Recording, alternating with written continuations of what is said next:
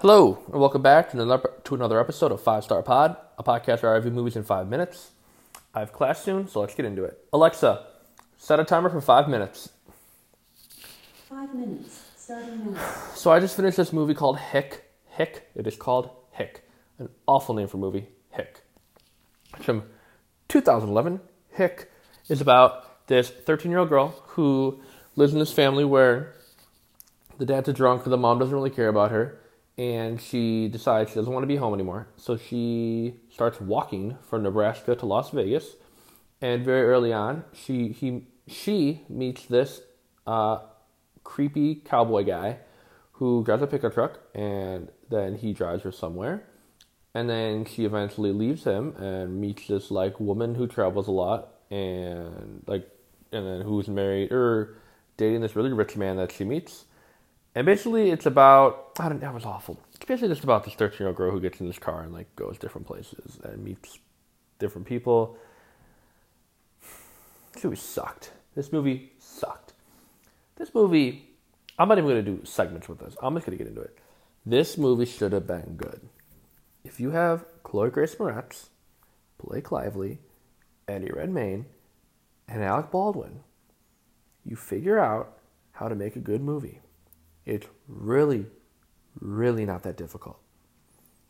You have four very good actors, and they make a movie that literally does not have a point. So it starts off with this girl who's like leaves her family, and you're like, okay, so it's like she's gonna go find herself. She's gonna go like to Las Vegas, meet people on the way, and it's gonna be fun. Instead, she meets this insane person played by Eddie Redmayne, and then this like woman who basically like travels around in her car a lot and like is married or with this like rich man, and she hangs out with them for a little bit, but then ultimately she like spends most of her time with the scary cowboy played by Eddie Redmayne. Eddie Redmayne was weird in this movie. I didn't care for his character much at all. I hated his character. Everyone hated his character. If if you did not hate his character, you suck. Um, I don't even know what to begin with this. Chloe Grace Moretz was 14 at the time she made this, 13 in the movie, and they treated her like she was like 18. Like it was very weird the way they talked about her, and the way this like man talked about her. I think the man was meant to be like not all there, so that like worked. Um, Blake Lively was really good, but like they gave like he was barely in the movie in my opinion, and they gave her like nothing to work with. Eddie Redmayne was uh, he had nothing. He had a lot. Like he had an awful weird character. I could repeat myself for a while. I think. Alec Baldwin was barely in the movie. He was good when he was in it, but again, he was barely in it. This was mostly just Chloe Grace Moretz being given weird lines in a weird movie. Um, I just like the cast. Like I love Chloe Grace Moretz, and I'm allowed to say that. I know a lot of people think it's weird, but we're the same age, so I've watched her her whole career, and it's fun seeing all the roles she takes on. Like her, this is like, let's just say last night when I started to watch this movie, I saw it and I was like, hmm, a Chloe Grace Moretz movie I'd never heard of. I wonder what this is. And I should have known right then and there that it wasn't going to be good. Because if I have not heard of it, or at least like had some inkling of it, I sh- and a movie with Blake Lively, I should have been like, what? So it must be terrible. I've never heard of it because I would have watched it because I like those two a lot. I think they're really good actresses. So that was my mistake. This movie, I don't. I just don't understand what this movie was about.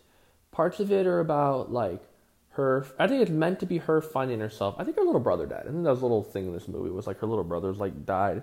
So she talked about that a little bit.